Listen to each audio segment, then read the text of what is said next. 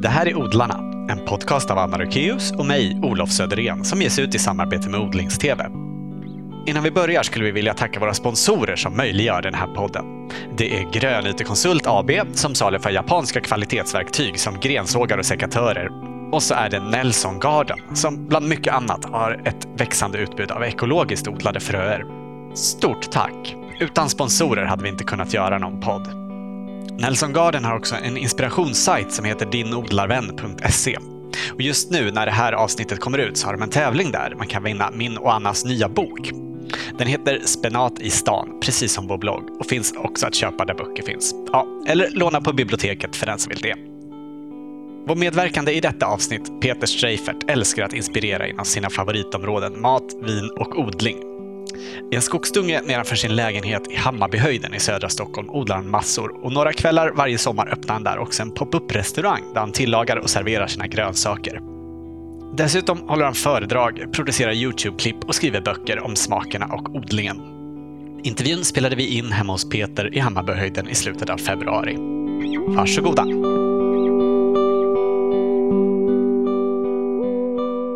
Har du alltid odlat? Ja, på, alltså, eh, jag skulle säga så här, jag har alltid odlat men när det verkligen blev en del av, och en viktig del av mitt liv så det är tio år ungefär. Drygt. Hur var det innan det? Ja, då fanns det, men, men, men mer på ett så här, som det brukar vara för de flesta. Att det, man går inte all in, utan det, det finns med lite perifert. Sådär. Mm. Och det, det, har varit, det har hängt ihop med mitt matintresse kan man säga. Att det var samma grej. Liksom. För det var samma förlopp där. att det, Jag inser nu som, som medelålders, när jag liksom när jag träffar gamla vänner och sånt där. Jag har alltid haft en matprofil. Alltså bland mina vänner och mina syskon och sådär. Så jag har tydligen alltid hållit på så här. Ja. Fast inte, inte, inte, inte Jag har inte alltid fattat det, det själv, Nej. men jag har alltid varit intresserad. Så att jag var också intresserad av odling från början. Så att ja.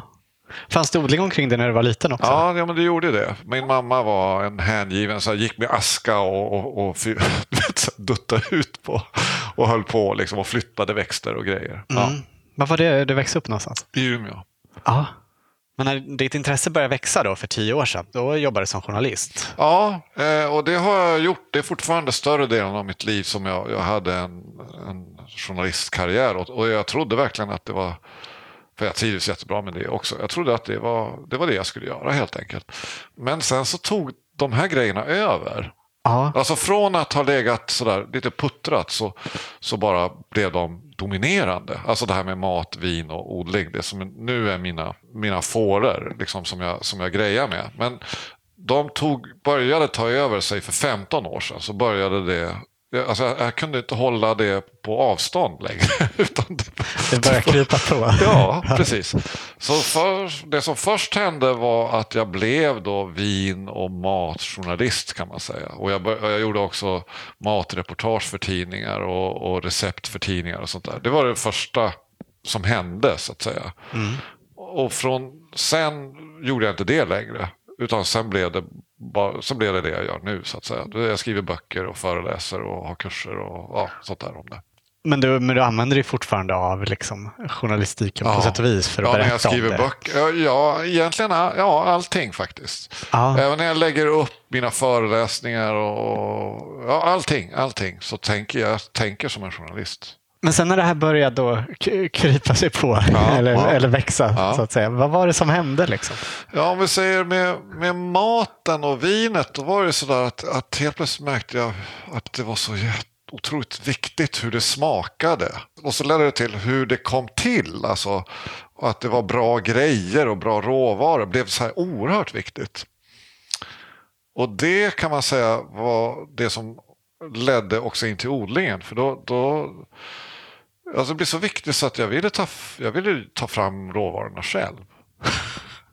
och jag hade inte liksom tänkt på att det gick. Liksom, eller det är klart att man inte tänkt på det. Men plötsligt så insåg jag att men vad fasen, jag kan ju... Och så när jag insåg vad som gick att göra, liksom, då blev jag helt... Jag fick feber. Mm. då blev jag helt galen. Och det har jag varit sedan, dess. Jag, jag blir fortfarande så här när jag tänker på, ja, som nu när jag håller på med förodling, eller jag satt igång med förodlingen. Och, Just det, det står lite brickor här bredvid. Ja, då tänker jag liksom hur det ska vara i, här utanför, då i juli, augusti. Liksom. Och då blir jag helt så här tossig. Drömmarna skenar iväg på Ja, något sätt. ja. Jag har hållit på så länge så jag vet ju vad, vad, hur det kommer att bli. Det är inte Mm. så att jag hoppas, utan jag vet hur det kommer att bli. När det här började då, hade du någonstans att sätta igång då? Nej, eh, eller jo det hade jag, men inte... För då satte det igång på balkongerna och sådär. Och, och, och det var ju då, redan från början så var det ju på, på en skala och på ett sätt som det var inga, ingen vanlig balkongodling. Det var väldigt mycket mer. så, här, så att jag har ju väl alltid varit åt det extrema hållet så att säga. Det, det har aldrig varit det där att, att ha tre eh, liksom, gräslökar Nej, eh, på, i någon låskruka. det, det har det inte varit. Nej det är svårt att begränsa. Ja, Så. det är svårt att begränsa utan, utan det, det blir hela tiden mer. Så det började med balkongodling och det var en inglasad och en utebalkong. Så det var ju fantastiskt. Ja, det var ju vilket- jättemycket. Men vilket bra utgångsläge att ha det med. ändå. Ja. Och det var också en del i att vi flyttade dit för att vi, vi hade det som plan. Liksom. Ja, och var var det du bodde då? Då var det lilla Essingen i så nybyggda med, i, i söderläge och Ah. inglasat. det var, var, ganska, var ganska perfekt. Från februari ha- hade vi odlingssäsongen då. På den inglasade. Då, den började i februari. Ja, Soliga dagar i februari. Då. härligt. Som medelhavsklimat. Ja, ja, Och idag så bor odlar du här i Hammarbyhöjden. ja. Hur, eh, hur såg vägen hit ut? Eh, Den gick via Nynäshamn där jag hade 30 kvadratmeter tomt. Alltså en väldigt liten tomt. Som jag, där jag grävde bort gräsmattan och så tog jag dit så mycket kompost jag bara kunde. Vilket var också, det fanns alldeles nära för att grannarna mina de tog sitt ogräs och körde ut i, till, i skogen. Och så hämtade Och så hämtade du tillbaka. Och så, och så byggde jag mina odlingsbäddar med det. Liksom. Så det var det första riktiga, kan man säga, fullt ut-projektet. Det var Nynäshamn. Liksom. Då hade vi en, ändå börjat på en, en kolonilott och sådär. Men, men så det var det. Och det ledde hit. Liksom. Ja. Du berättade här innan att du hamnade där i, i Nynäshamn mycket för att du eh, hade möjlighet att odla Mm. vid bostaden där. Ja, men det, det, det var så. Jag hade ju en dröm om att vara nära odlingen, att bo nära odlingen. Och, så, och då dök den upp och i just i Nynäshamn, så det var därför jag hamnade där. En etta med en liten gräsmatta. Det, var, det är också roligt för det var ju ingen annan som bjöd på den. För mig var det så, det så komiskt. Med, det här händer mig ganska ofta med saker och ting. Alltså, att det är min högsta önskan och ingen annan vill ha det. Men för mig var det högsta vinsten. Och det som hände när jag, när jag lämnade det och vi flyttade. Det, det betydde ju då att jag inte hade en odling. De där, om det var då tre månader kanske. Alltså när jag lämnade Nynäshamn och innan jag hade fått klartecken att, att starta här. Då hade jag ju ingenstans att odla i tre månader kanske. Och det där berättar min flickvän också om. Att, att det var en hemsk tid. Ja. Alltså det där luckan. Jag inte visste var jag skulle odla någonstans. Nej, jag känner igen det där. Det, det är inget kul. Det var lite så förra året när vi flyttade ner till Ja. Göteborg. Då hade vi ingenstans när vi, Nej. när vi kom dit. Nej.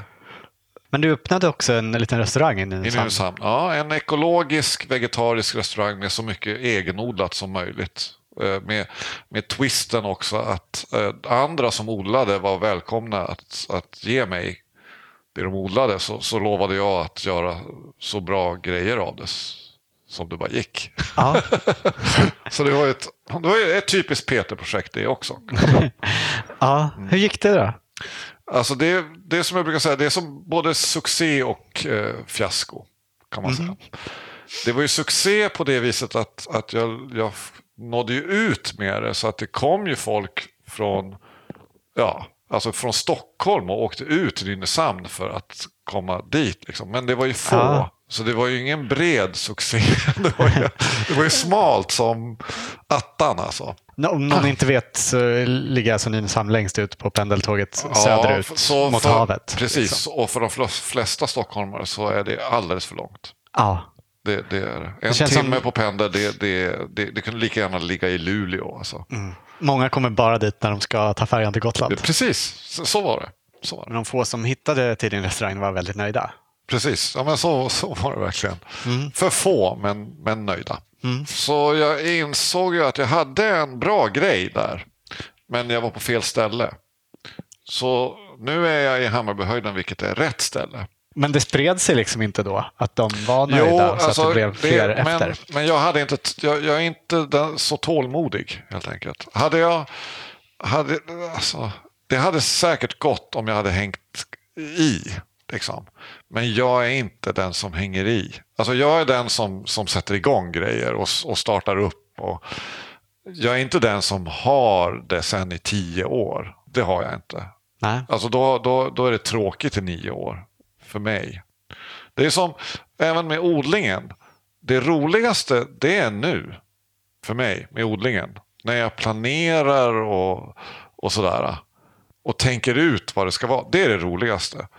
Det där sen när det har blivit precis sådär. När alla andra tycker att det är jättefint. Det är en smula tråkigt för mig då. Mm. Då är det ju bara det där som jag har liksom. Det har jag ju redan det har jag ju sett och jobbat med länge. Liksom. Men sen flyttade du alltså hit till, till Hammarbyhöjden. Ja, När var det? fyra år sedan.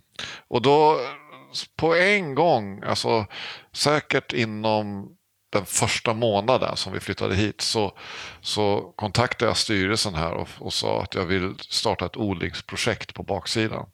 Och så gjorde jag en skiss och beskrev liksom vad, jag, vad jag ville göra. Och så blev det inte. Nej, Det blev mycket mer. perfekt. För precis som i många Stockholmsförorter finns det väldigt mycket outnyttjad plats. Ja, det var det jag tyckte när jag kom till Hammarbyhöjden. Så såg jag att det, det är ju gott om utrymme och det är mycket natur och, liksom, Ja. och det är kuperat. Det är som det ser ut på ganska många ställen när man kommer utanför innerstan. att ja. det är ganska mycket yta mellan byggnaderna. Ja, Alltså ja. skogsdungar och... Ja, och här är det ju väldigt mycket. Alltså det, det är ju väldigt långt till husen på andra sidan. Alltså. Och jag menar, det är ju det är fantastiskt. Det är så perfekt för odling. Var det svårt liksom att få tillstånd från början? Från grannarna och föreningen att göra det här? Nej, nej men det har varit, eh, alltså det har varit svårt att försvara det. Alltså det, de, det har ju i olika perioder varit hotat. Därför att, jag menar som, om vi, säger, om vi säger den här årstiden. Och framförallt kanske mars. Det är min sämsta månad. För då ser det inte ut som någonting. Nej. Alltså det ser skräpigt och... Odlingar ser ju ofta lite tråkiga Ja. ut just den tiden. Och då ligger jag som sämst till i huset. Ja, Det är då de brukar säga så här, men ska vi verkligen, ska vi inte ta bort det där? Och, förstår ni? Det, det är då det händer. Det är ingen som säger det i augusti. Liksom. just nu ligger det flera decimeter snö på. Precis, så att nu är det väl okej, men alltså när snön försvinner, den, de första veckorna där, Ja. oh, då, då, Då gäller det att vara då snabb ut Ja, då, då, precis. Så det är därför jag, det är så viktigt att jag... Men det är så varje år att de kommer och tycker det ser tråkigt ut. De lär sig liksom inte år, år Nej, efter år alltså... att, det, att det ändå blir bra. Ja, det, ja men jag, jag skulle vilja säga så här att folk, ja men det, de allra flesta som vill odla till exempel, de kommer på att de vill odla i maj. När man ser hur härligt det ser ut. Ja, då, kom, då, då kommer tanken sådär, åh, just det, jag, gud vad härligt, jag vill odla liksom. Men jag menar, i min värld då är det för sent. Eller inte för sent, men, men jag menar, För mycket grejer är det ju för sent. och, Men, och så är det för de här också. Alltså de, när de tittar ut och så säger de, nej men det här är ju inget fint. Du vet, Mm. de tänker, nej, jag ser ju inte ens att det inte är fint. För jag ser Du vad ser det, som det ska sen. komma. Men, men det är inte alla som gör det. Nej. Det är inte alla som ser det på det sättet. nej. Det, det är som, jag, jag har ju ganska ofta guidningar här, eller grupper, och det, under olika delar av säsongen. Och när de kommer, alltså, och det är odlingsmänniskor, det kan vara totalt jordrent. Alltså i, i april så säger de oh, wow, du vet. För att de förstår också vad det kommer att bli, liksom. även fast det inte är där. Mm.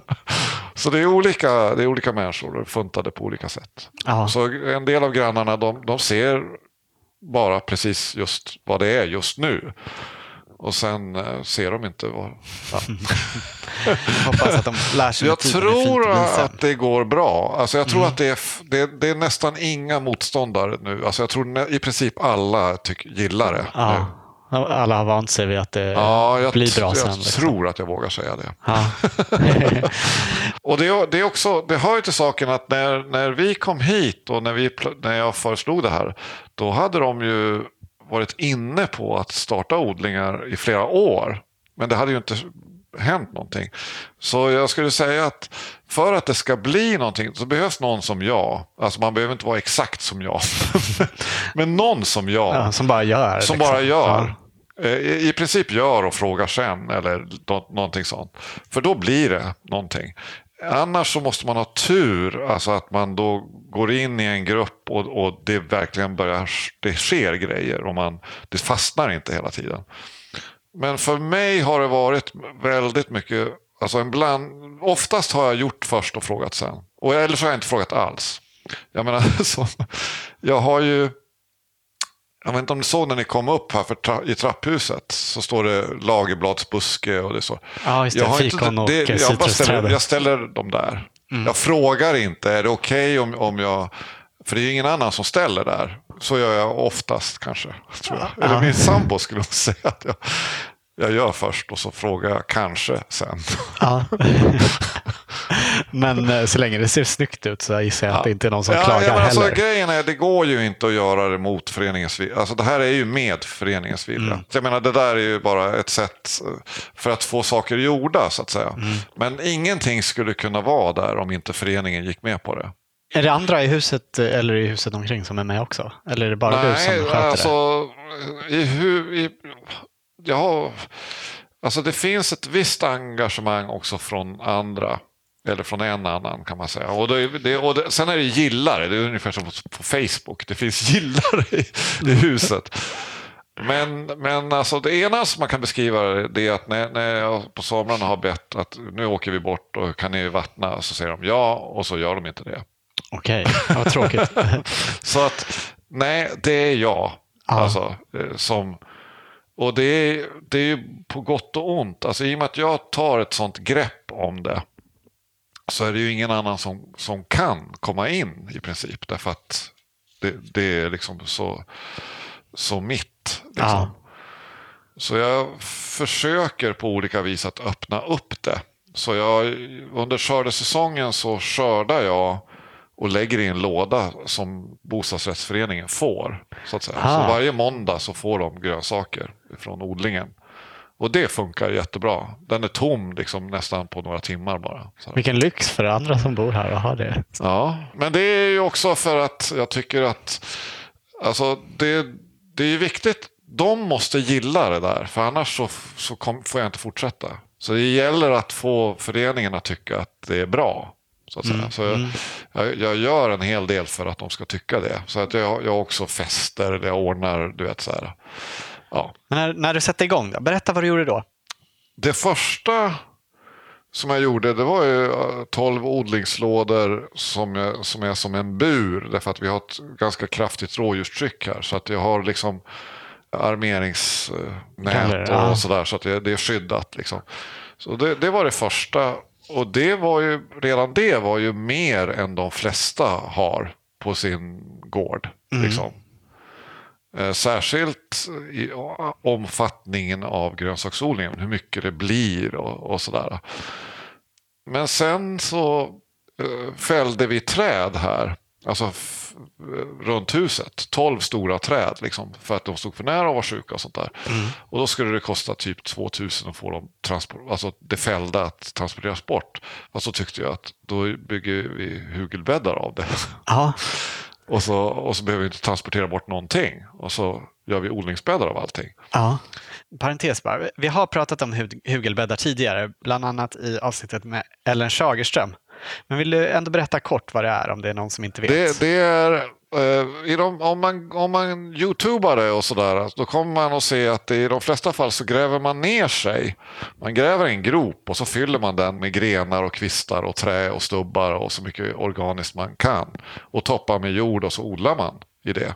Så det är som en kärna av trä kan man säga. Med, med jord ovanpå. Och mm. träet binder vätska så att alltså en hugelbädd behöver man inte vattna lika mycket som andra bäddar. Så att säga, för trät binder. Och rötterna växer ner mellan eh, Precis. stubbar och stockar och Precis. så finns det alltid fukt där. Liksom. Precis. Precis, så att det, är en, det är ett effektivt och väldigt bra, det är ett så här permakulturbegrepp. Aha. Men jag gjorde det med en twist därför att jag ville ju använda så mycket av det fällda som möjligt. Så att jag byggde, istället för att gräva ner mig, för det här går, det går inte att gräva, det är stenhård mark. Liksom. Och, så då byggde jag upp mig istället. Alltså jag byggde helt enkelt ett ramverk av, av stammar och sådär. Och så fyllde jag det med kvistar och stubbar och allt det där och så toppade jag med jord. Så, så jag har gjort liksom en tolkning av hugelbäddar. Mm. Men då växte odlingen med de här hugelbäddarna? Ja, så den blev ju mer än dubbelt så stor i ett ja. höj. Ja. Och jag menar det är ju också sådär att då kom ett annat moment in kan man säga. Eh, och det är att det var så mycket så att de insåg att ja, men, om inte Peter är kvar då kommer ju allting bara att förfalla. Så därför så har jag gjort så att eh, hugelbäddarna det är perenner, det, eller det kommer att vara eh, i huvudsak alltså bärbuskar, rabarber och fruktträd och Sånt som eh, kan stå kvar sånt utan som dig? Som sköter sig självt i princip.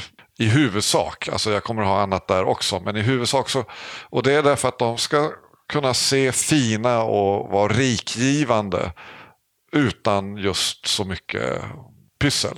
Ja. Och det är ganska mycket sånt. Jag, jag, ja, någonstans, alltså perenner är kanske så mycket som hälften av den totala. Det, det, men det är ändå väldigt, alltså det jag odlar, det som inte är perenner, det som är tomater och chilis. Alltså det, när man har så, den odlingar på det sättet som jag har så är de ganska arbetskrävande. Alltså det är, in, det är en intensiv odlingsform. Liksom. För att jag gör lite extremt på olika sätt. Att jag odlar väldigt mycket, jag sätter det, grejerna väldigt tätt. Och, och liksom så här, det får aldrig vara en lucka, då släpper jag, då odlar jag ännu mer. Mm. Så jag har nästan inget ogräs eller något sånt där, för det, det, får inte, det har inte en chans. Nej. ja, men sådär, så att det, och jag blandar också, jag har inte snörräta, jag har inte liksom så här, tomater i en rad och så har jag zucchini i en rad, utan det är huller och buller. Fint. Mm. Berätta mer om vad du odlar. Jag gör ju som, som i princip alla på hösten att jag säger jag ska inte beställa så mycket fröer mm. i den här säsongen. Och så gör jag det ändå. Ja. Men, men det här året ser ganska bra ut. Jag, jag, har, jag brukar ha kanske 40 olika grönsaker som jag förodlar. Men jag tror inte jag kommer ha mer än 10 nu. Nej, Faktiskt. Är det det som står här? Eller ja, det här det är första vågen. Och det är tomater, chilis, tomatillo, brysselkål, fänkål ja, eh, och eh, kronärtskocka som är första omgången. Mm. Och det är väl, kan man säga, spetskål är det också. Det är i huvudsak liksom men sen kommer jag att ladda på ordentligt med, med zucchini och bönor och ärtor. Mm. Sånt som så kommer lite senare. Ja, det är ju favoriter mm. också. Det, det, kommer som en, en våg av det sen. Mm. Men liksom, det jag, jag är särskilt förtjust i tomat, chili och så de här grön, kolväxterna. Därför att kolväxterna de står hela säsongen och så sen så ända in på hösten. Alltså jag kör brysselkål dagen före julafton. Mm. Också en jättestor anledning, uh, orsak till att odla, det är rödbetor faktiskt. Därför att i handeln så då är det, ju, det handlar det bara om själva betan. Man köper rödbetor. Mm. Men när man odlar så är det ju blasten. Det är ju en lika stor anledning som betan. Men blasten är ju skit när man handlar. Det, det, det är ju ingenting att jobba med. Det är ju bara skräp. Om den ens finns kvar. Ja, men alltså den, den som man själv odlar, då är det en man blir glad av. Vad, vad tycker du mest om med att odla just här? Alltså jag har ju haft odlingar som har varit mer sådär eh, perfekta, alltså i söderläge och allt sånt där. Och bla bla. Det här är inte perfekt på det sättet. Det är väst och det är ganska stora träd som skuggar ganska mycket och sådär. Och det är stenhårt, alltså det är, det är verkligen eh, stenigt och jag Ja. menar, det är inte de bästa förutsättningarna. Det måste vara gammal skogsmark. Som Ja, det är gammal skogsmark. Sådär. Så, och- så det är mycket rötter och sten. Alltså det är jättehårt. Men jag ha- har ju nästan i princip bara byggt upp och odlar på det sättet. Så att det tycker jag är det bästa. Alltså, för jag får massa idéer. Alltså just det, det, odlingarna på baksidan har gett mig idéer att jag vill ha jag vill, jag vill hitta en stuga ute i skärgården, helst på en klippö. Och så ska jag liksom odla upp på klipporna. Liksom, och använda klipp, fylla klippskrevorna med jord. Mm. Vi har gjort ett program faktiskt med en som odlar lite så. Torsten Wallin. Han odlar mycket prydnadsväxter. Men han har en liten köksträdgård också. Ja. Ute på, på en ö eh, utanför Rödläga. Ja. Fantastiskt ställe. Det, det är väl ungefär vad jag... Det vill jag göra. Ja. Men med grönsaker alltså. Och bärbuskar och, och fruktträd. ja. Hur pass självförsörjande är du på de här odlingarna? Alltså vi har ju... Vi prenumererar på ekolådan så vi har ju ekologiska grönsaker och frukt året om. Utom eh, från vad ska jag säga, juni, juli till oktober. För då producerar vi så mycket här. Så då, då avbeställer vi det. Så att man kan säga att eh, vad det är, tre, fyra månader om året så är vi självförsörjande. Men då har du, å andra sidan så räcker det att ge till grannarna och dessutom till att ha din pop-up-restaurang. Ja, Berätta Det är en vanlig fråga. Liksom. Hur kan, dels alltså från båda håll. Dels det där, men vad gör du av allting? Alltså de som kommer hit och, och ser hur mycket det blir. Så, säger men vad, men hur, vad gör du av allting?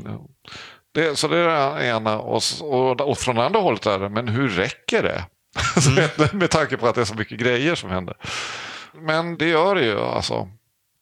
Eh, Det räcker ganska bra därför att det vet de flesta som bara kanske har haft så fyra tomatplanter. Liksom.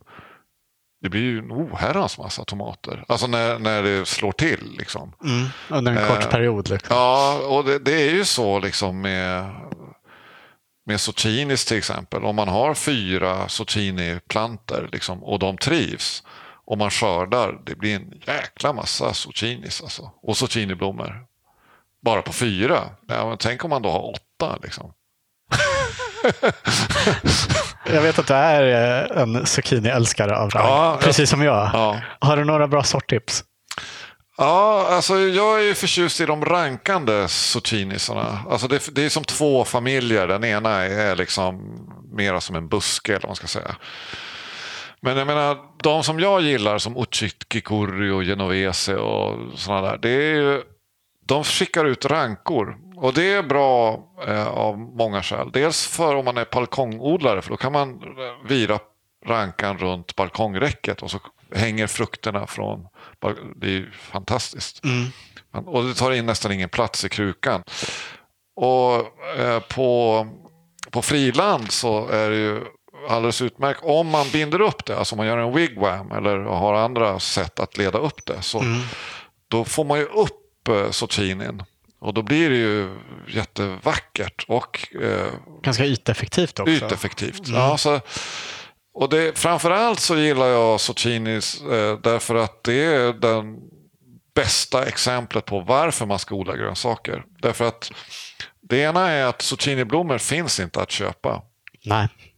Utan vill man eh, laga till zucchiniblommor då får man odla själv. Och det i sig räcker som argument. Men, men dessutom då så, så kommer ju själva frukterna, alltså zucchinisarna som man kan också jobba med. Så det är min, mitt odlingstips nummer ett. Ja, det är härligt. Eh, hur, hur äter du helst? Hur lagar du helst uh, zucchini? Eh, Ja, alltså jag har väl tre, fyra så här eh, det ena är att göra att riva eh, zucchinin och bryna lök och så sen fräsa det här zucchinirivet också och, och så blanda med pasta eller sådär så blir, det blir jäkligt bra. Mm. Men och sen göra gratäng också. Och då gör jag helst så vill jag bryna alltså zucchinin eller steka zucchinin först och sen lägga i gratängen och gratinera med, med grädde och med ost och sådär. Mm. så man får blir... fram den här mustigheten i smaken. Ja, precis. Liksom. Det blir en bra grej. Men sen är det att göra på zucchiniblommorna. Och då, det bästa jag vet då det är igen jobba med att bryna lök och blekselleri och så göra egen ricottaost och så blanda den, den bryta bleksellerin och, och löken med, med ricottaosten och så fylla det i zucchiniblommorna mm. och så mhm. göra mm. en frityrsmet och så sen fritera. Det blir bra. Det låter raffinerat. Ja, ja det, det blir bra. Vill du berätta om din pop-up restaurang? Ja, det är ju väldigt roligt därför att när jag driver den då gör ju jag det som världens bästa restauranger vill göra men, men inte klarar av. Mm. Visst, är det, visst är det ödmjukt om ja. man säger så. Det är, nej, men det är roliga att det är sant. Alltså, därför att de försöker att minska avståndet mellan råvarorna och, och, och deras kök. Problemet för dem det är ju att de är ju inte odlare. Alltså de, de är kockar eller sommelierer. Eller, men de är inte odlare. Men jag är kock och sommelier och odlare. Så därför kan jag ju göra det. Alltså jag kan helt enkelt göra tvärtom. Jag startar upp restaurangen vid mina odlingar. Eller det är odlingarna som, som är mitt, min miljö. Liksom. Mm. Och det är dels därför att jag vill förtydliga, jag vill att alla, alltså man ska inte kunna missa liksom var grejerna kommer ifrån. Så skulle jag inte ha det där, skulle jag inte ha restaurangen på baksidan, då skulle jag ha lite grann som jag hade där i Nynäshamn, då skulle jag ha så att man, där man sitter så är grönsakerna runt om en. så att säga. Det är viktigt för mig. Men, men här behöver jag inte ordna till det därför att det, det, det är så. Mm. så när jag kockar på min pop-up då, då springer jag omkring och skördar. Liksom. Alltså när jag ska göra en rätt och hämta grejerna till den rätten. Så det, det är som ett motionspass också. och så grillar jag allting. Medan gästerna väntar. Ja. Liksom. Sen har jag ju förberett grejer också, annars går det inte. Men, men det är, och allting är ju inte, alltså jag använder ju också grejer som jag har köpt. Så att säga. Ja, det är men, svårt men, att göra bara ja, på sånt ja, som här. Nej, men alltså, så, så det, är inte, det är inte så att, att jag, allting, att jag ska odla peppar och så. det, det är nej. inte så. Men, men själva principen är viktig. Att mycket av det de äter, det växte alldeles nyss alldeles intill dem. Och det funkar. Jag menar, alltså gästerna tycker ju att det är häftigt. Det vore kul. Vi får ta, boka in oss på Det blir mer och mer exklusivt. För jag har, jag har mindre och mindre tid att ha öppet. Första året, jag har haft, hållit igång i tre år. Första året hade jag säkert 20 tillfällen. Ja. Och så, året efter hade jag kanske tio och förra året hade jag kanske tre. Och, så att det kommer sluta med att det blir så här årets. En fallande skala. hur, hur, kommer det sig att det har blivit färre? Eh, ja, men jag har, hinner inte riktigt. Eh, vilket är, det är ju positivt kan man säga. Men hinner jag så ska jag ha öppet. För det, jag tycker att det är väldigt roligt. Och det, det är också att det blir ju aldrig, det är det tydligaste jag gör. Det, det, det är så himla tydligt vad det handlar om och det, det gillar jag väldigt mm. mycket. Eh, men, men gästerna sitter här ute på baksidan ja, då? Ja, ja. Så, så det är också det att de kommer, när de kommer till restaurangen då kommer de, pul, alltså inte pulsande, det är inte vinter, men de kommer genom vegetationen. Liksom. Det här ligger ju liksom dolt. Alltså det här ligger ju på baksidan av huset. Man ser ingenting av det där. Så det, men det är det är också det som gör det roligt. Jag, till exempel, jag har haft jag föreläser om det här med att odla grönsaker och sånt där. Och så hade jag föreläst i Mora för Moras trädgårdssällskap och då sa de ja, men då, då kommer vi till dig.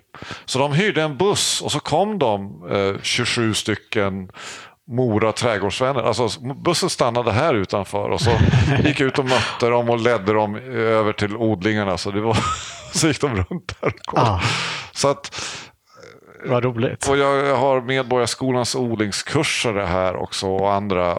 Alltså, det är ganska mycket besökare och sådär. Mm. Och det som de säger det är ju att de blir så paff. Alltså, för det finns en andel som tror att det inte går att odla grönsaker i en bostadsrättsförening eller, eller alltså, vid en skogsdunge. Sådär. Att det går att, att göra liksom. Vilket gör att det blir tre gånger så roligt för mig. Mm. För det är, det, det är precis det jag gillar. Liksom. Ja. Ja. Är du självlärd som kock eller har du utbildat dig inom mat och dryck? Mm, Det är både och. Alltså, som jag sa, så jag har en journalistisk bakgrund och när matintresset började ta över så, åkt, så blev jag matjournalist. Så jag har varit på många av de bästa restaurangerna och varit i deras kök. Och, alltså, alltså jag har fått en extremt exklusiv utbildning. Men det som har varit viktigast det är ju den här motorn som jag själv har haft att upptäcka och, och bli bättre och sådär. Det, det är den främsta eh, skolan. Eh, Det är ju för att eh, ja, det är min valp som börjar Ja, hon vill ha din uppmärksamhet. vill ha min uppmärksamhet. Jag tycker väl att jag som vanligt pratar så mycket. Alla hundar är ju opportunister hon ville se om det fanns någonting hon kunde. Någonting att stoppa i sig. Det gör inte det. Men eh, restaurangen, det är helt eh, vegetariskt va? Ja, alltså första året så var det inte det. Men sen så märkte jag att det var ju i särklass de flesta valde ju vegetariskt. Och jag gissar att det berodde på just det där. Ja, Alltså, att det är det som kommer härifrån. så sen så andra året så tog jag bort, då blev det helt vegetariskt. Och det var ingen som frågade efter någonting annat.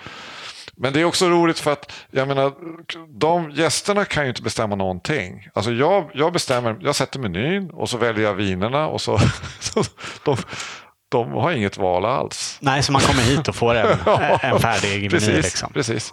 Men det är ju för att jag, det, det är viktigt för mig hela ledet. Det, alltså jag vet då exakt hur många, att det kommer åtta stycken. Och de ska ha det och det och det. För man måste boka in sig i förväg. Så det, det, det blir ju inget svinn. Nej, det är ju perfekt. För som sagt, det är ju viktigt. Hela cirkeln är viktig. Ja. Så. Odlingen är ju också den är till för fjärilarna och bin och humlorna och fåglarna också. Alltså det, det, det, jag gör odlingen för dem också. Jag har humleholkar och alltså sådär. Mm. Så det är viktigt att det är ett sammanhang och att det är bra alltså, hela vägen runt. Så det är liksom självklart för mig att jag inte handlar bambupinnar på plantagen utan att jag hämtar pinnarna från omgivningen istället. Eller att jag gör mitt gödsel, alltså jag gör nässel, jag plockar nässlor runt knuten och gör gödsel. Ja. Så. Gödslar du bara med näring som kommer härifrån? Ja. Så jag har, alltså gräsklipp är ju det, det min viktigaste eh, gödselfaktor. Men, och så sen är det, är det nässelvatten. Eller ogräsvatten som jag också gör. Alltså med de mest, jag har ju inte så mycket ogräs, men det jag har och det som är aggressivt, alltså maskrosor och sånt där. Det dränker jag först i vatten.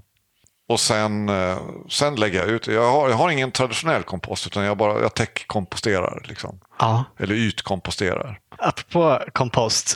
eh, För oss som odlar i stan så är ju bo- bokashi ett Mm. bra sätt att ta hand om sitt matavfall och återföra den näringen till odlingen. Men vad jag tycker är lite synd är att många verkar tro att man måste hålla på och köpa en massa grejer för att göra bokashi. Mm. Jag blev väldigt glad när jag såg på Facebook att du eh, skrev om hur du gör dina, dina egna eh, bokashi-preparat. Mm. Det Vill du berätta ju, hur... Det är ju verkligen en enkel och basic grej. Liksom. Mm. Men det blev ju ett, en del liv om det också. För att det finns ju det finns ju också ett slags geschäft kring det.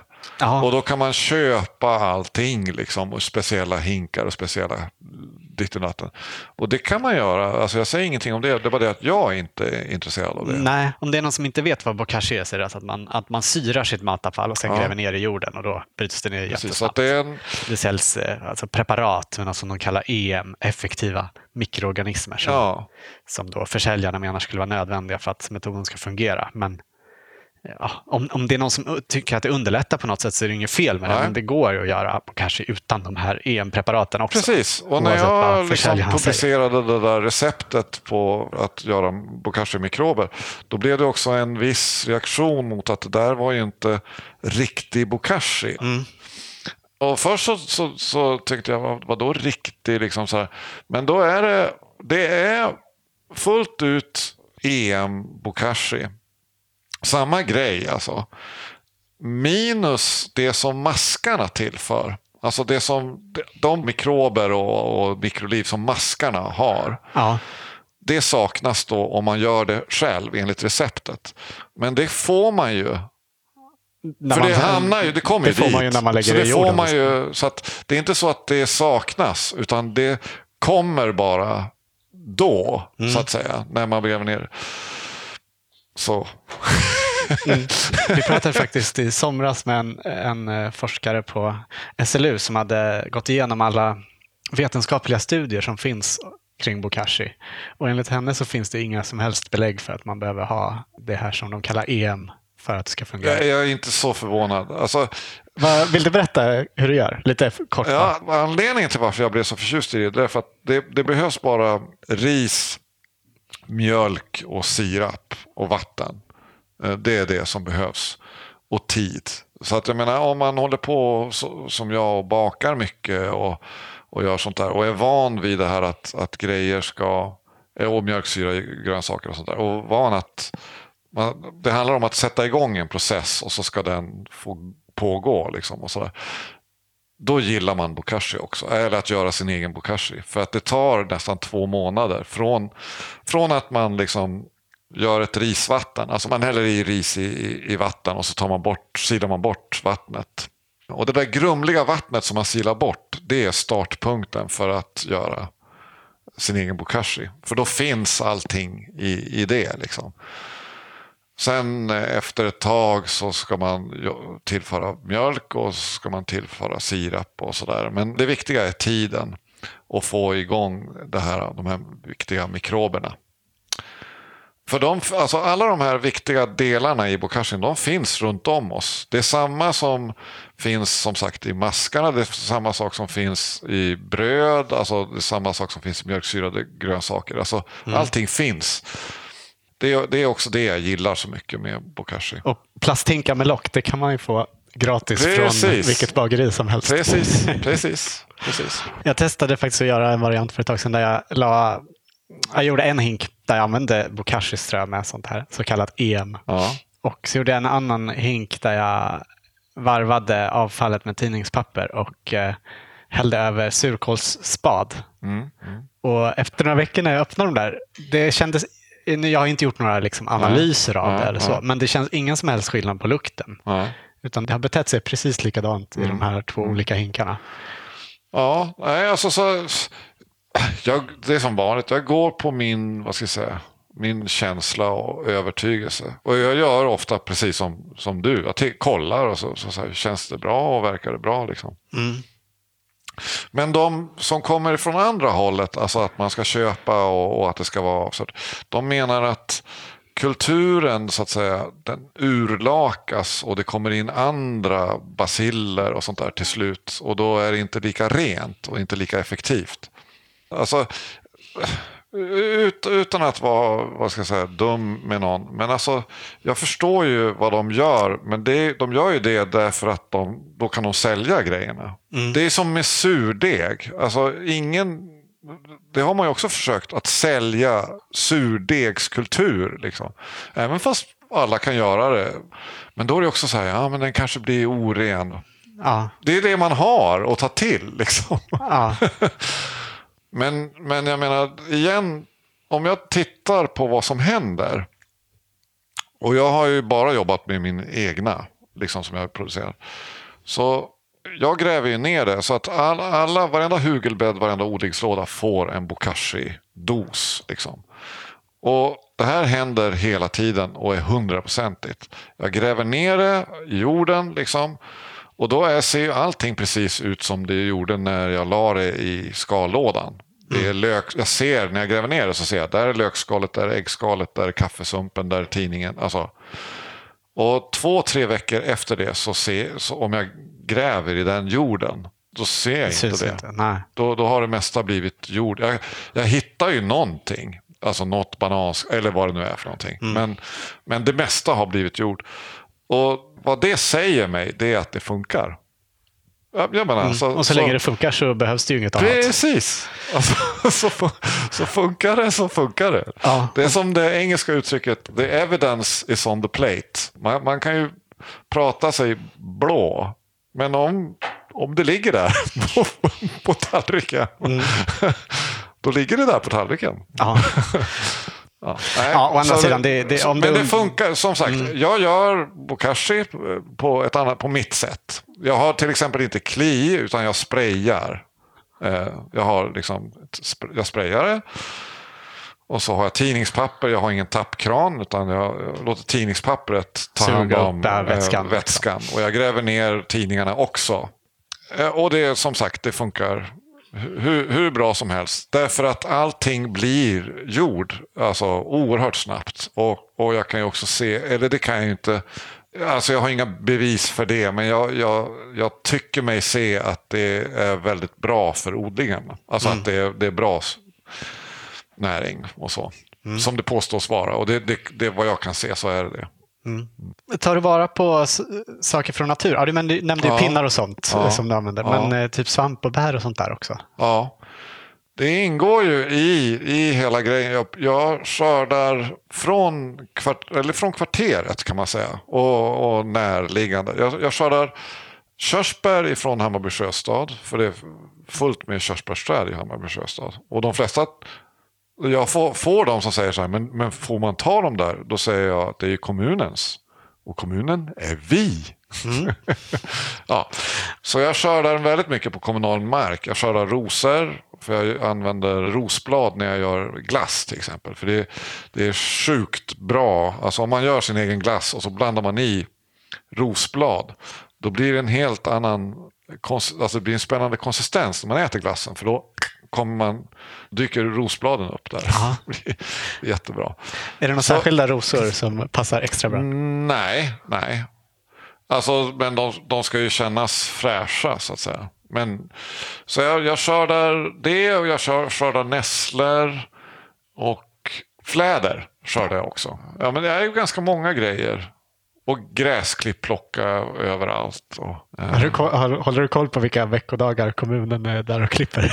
Nej, men jag går på ljudet. Alltså. Och jag har ju hund så att jag, jag går. Du är ute och går ändå? Ja. ja. Och det, det, alltså jag, jag, jag, ser andra som plockar körsbär. Jag ser andra som plockar nässlor. Jag har aldrig sett någon annan plocka gräsklipp. Det har jag inte gjort. Nej. Det verkar fortfarande inte vara, vad ska jag säga, allmänt känt hur bra det är.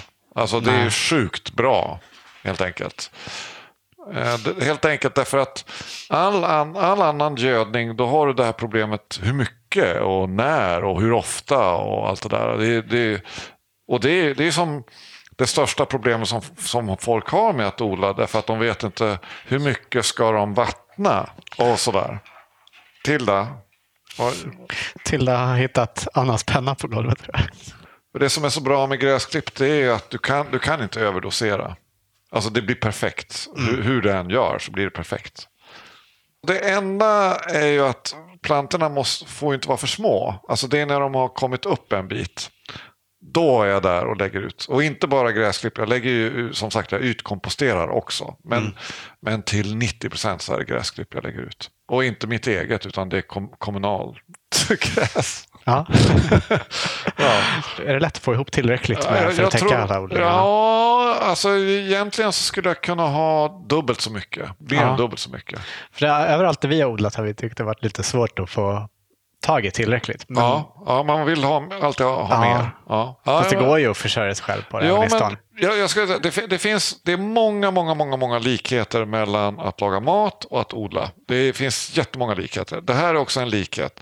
Alltså om det står i någon odlingsbok att det är så bra med hästbajs eller vad det nu är för någonting. Eller, eller tång i odlingen eller något sånt där. Mm. Då, då tänker folk, ja men då fixar jag häst du vet, gödsel och tång. Även fast man bor i Hammarbyhöjden. Ja. vet, Det finns varken halm eller hästgödsel eller tång. Så det är samma grej som med, som med matlagning. Alltså, vad fasen, jobba med det du har. Alltså utgå ifrån det du har och det som finns runt om dig. Det är, sam, det är samma grej här. Så vad inte fan ska du ha tång inte i Hammarbyhöjden. Utan då jobbar du med nässlor och med det, det som finns här. Liksom. Och det är ju alltså all möjlig grön, grönt material. Men mest använder jag nässlor och eh, gräsklipp. Mm. Jag menar, vad man än är, att man använder det man har runt, i, runt sig. Mm. Så blir det bäst. Eh. Åh, vad sällskaplig hon är. Ja. Nej, bit inte sönder min knapp. Du får inte bita sönder min knapp. men, eh, men du har ju då eh, föreläsningar och du har skrivit eh, några böcker om odling och odlingsrelaterade saker. Och den här pop-up-restaurangen. Lever du på de här olika grejerna? Mm, på, på mixen. Alltså jag, jag kan inte leva på någon av grejerna, men på alla. Så det är mixen som gör det, att det funkar. Och Det jag gör det är mat, vin och odling. Så jag har vinprovningar och matkurser och allt det där. Och så föreläser jag om, om de här grejerna. Och mixen blir, blir bra. Och det är också det som gör att det blir roligt. Liksom. Är det bara roligt eller är det ofta stressigt? Jo, det, det, det är stressigt också. Men det är framförallt roligt. Jag menar, det är som... Sen en tid, sen fyra år tillbaka så började jag spela ukulele och nu spelar jag ukulele och sjunger på alla föreläsningar, alla provningar, alla matkurser och sådär. För jag har skrivit låtar om mat, vin och odling. Alltså det här som jag håller på med. Aha. Så då efter två, väl två år nu som jag håller på med det. Så gav jag mig själv i uppdrag att nu ska jag göra det här. Jag ska göra det med ukulele. Så det är ju ett stressmoment för mig. Inte nu kanske, men när jag började så var det stressmoment. Herregud, nu ska jag, du vet, mitt i föreläsningen ska jag ta upp och, och så ska jag sjunga. det är klart att det är ett stressmoment. Det, det är Ja. roligt, men det är också ett stressmoment. Men jag kände att dels så behövde jag utmaningen. Alltså att, och, för det, jag är inte, alltså, jag, behöver, jag vill ha utmaningar.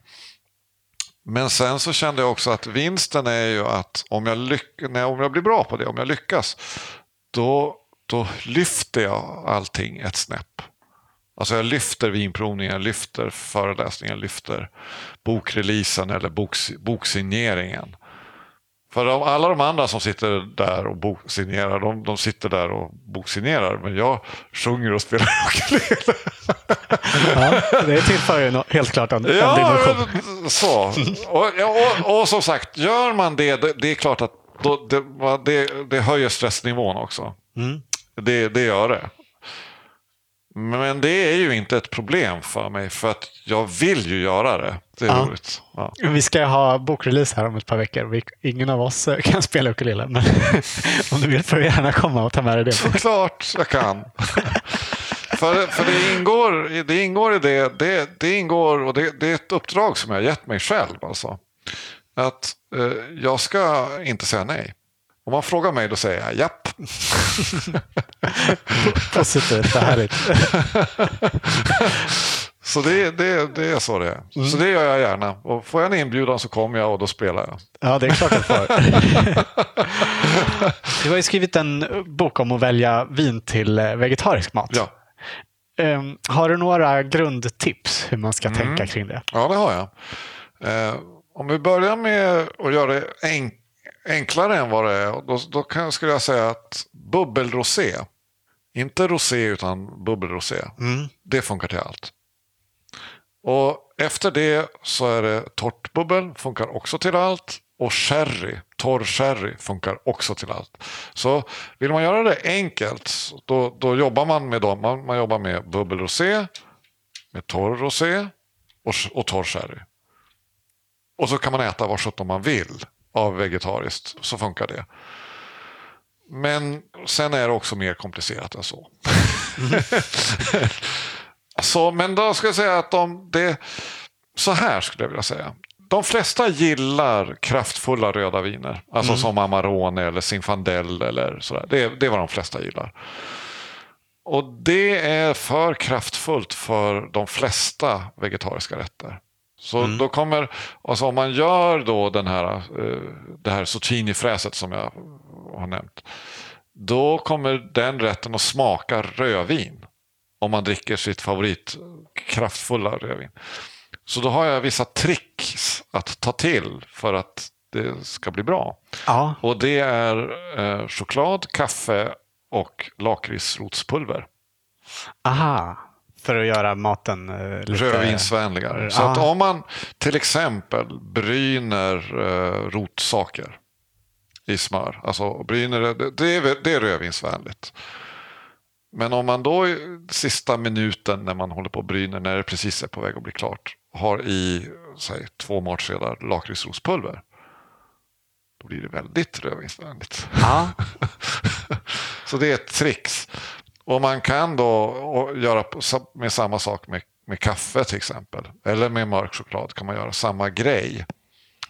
Det viktiga är att man, att man inte tar för mycket. För det är inte meningen alltså att maten ska smaka vare sig kaffe eller lakrits eller- eller, choklad. Utan det ska inte alls smaka det. Det är samma sak som när man använder vin i matlagningen. Det ska inte smaka vin.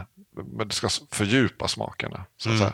så man får vara lite varlig. Men om man använder de tricksen. Så man, man tar så långt man kan med den här gröna rätten. Man använder nötter och ost och bönor och sådär.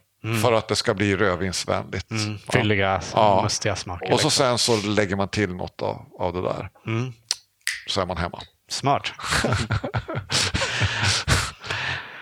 Du sa ju innan att du inte är en sån som stannar kvar och förvaltar så mycket som en, en sån som startar upp grejer. Kommer du bli kvar här med, med de här odlingarna eller är du sugen på någonting annat? Ja, alltså jag är det, både och. Jag är, jag är jättenöjd med, med det här. Men jag är också sugen på någonting annat. Och jag är på, på sätt och vis redan eh, på väg härifrån. För jag kommer att lämna det här. Alltså, Ja, vet du vart du ska då? Ja, till Stockholms skärgård. Ja, det var det du nämnde tidigare. Ja, sugen eh, och, och det som är...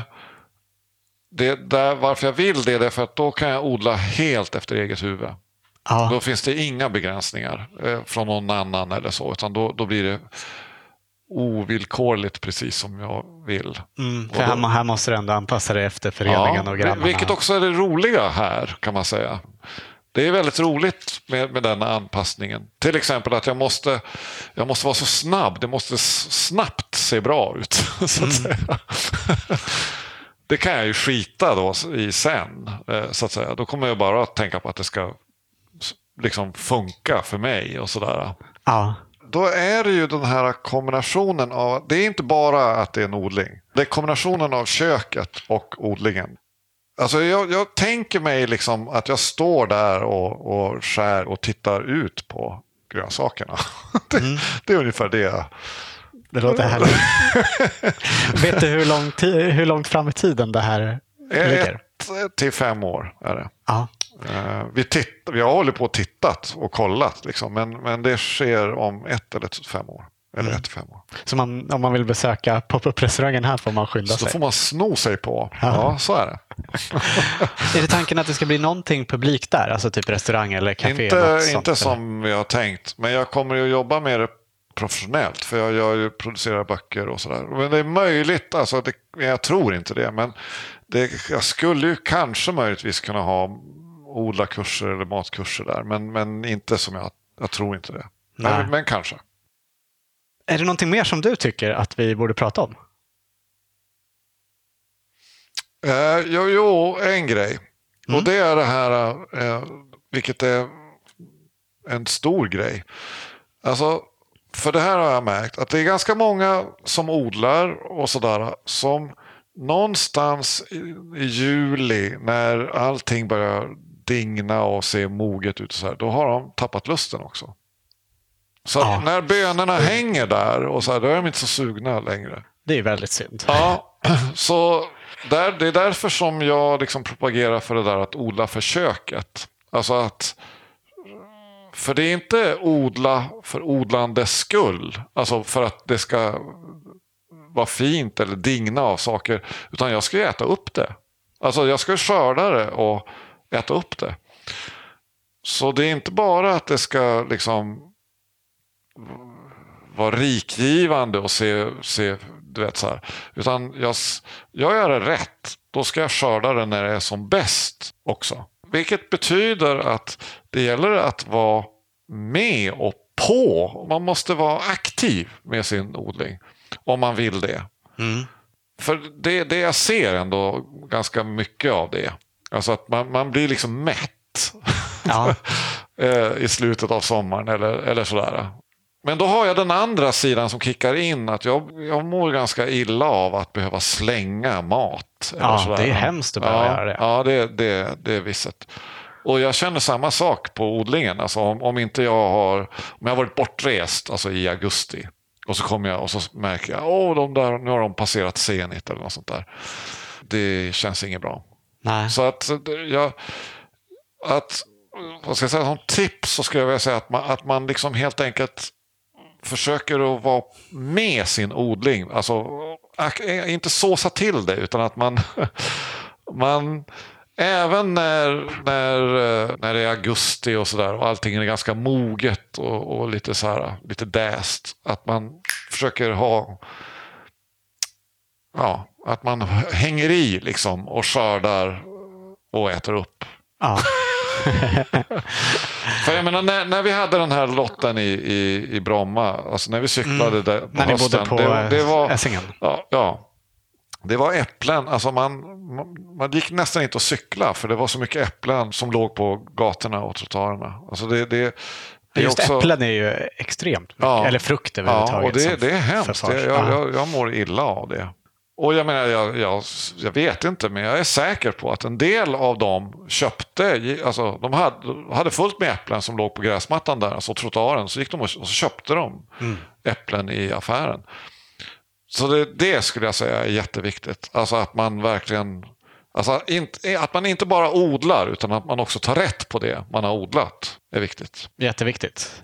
Vi brukar alltid avsluta våra intervjuer med eh, att våra medverkande får ge sitt bästa odlingstips. Kanske, kanske är det det du just sa. Men, ja, eller har du det, någonting annat som du vill ja, dela med dig av? Ja, men jag håller med. Det, det, skulle jag säga. För att det, det, I och med att det är så mycket jag. Alltså det, då är det ju som om försäsongen, då är det ju, då är det ju odlaren Peter senare delen av säsongen, då har kocken Peter tagit över. och, och, har man inte en aktiv sån del i sig, då får man försöka fixa det. Så att man, att man helt enkelt säger till den här matlagande delen av sig att, man, att nu går du ut och hämtar din mat som du ska göra, laga till. Mm. ja, men det är mitt tips. Ja. Det kan ju, man kan ju verkligen bli lite kreativ just av att ha alldeles för mycket av någonting och sådär mm. som man ofta får när man odlar. Precis. Man får lära sig att ta, Precis. ta hand om det på olika sätt. Precis. Och nu dessutom skulle jag säga att nu är det ju dessutom inte svårt därför att man har Google. Så oavsett vad man odlar för någonting, om man odlar svartrot eller vad sjutton det än är som man får mycket av. Det är bara att man skriver in det på Google och så boom så får man en jäkla massa recept. Så det är inte svårt som det var förut. Det är lätt. Men det är bara att man gör det. Mm. Mm. Du, tack så jättemycket för att eh, vi fick komma hit, för att du tog dig tid för oss. Tack så mycket själva.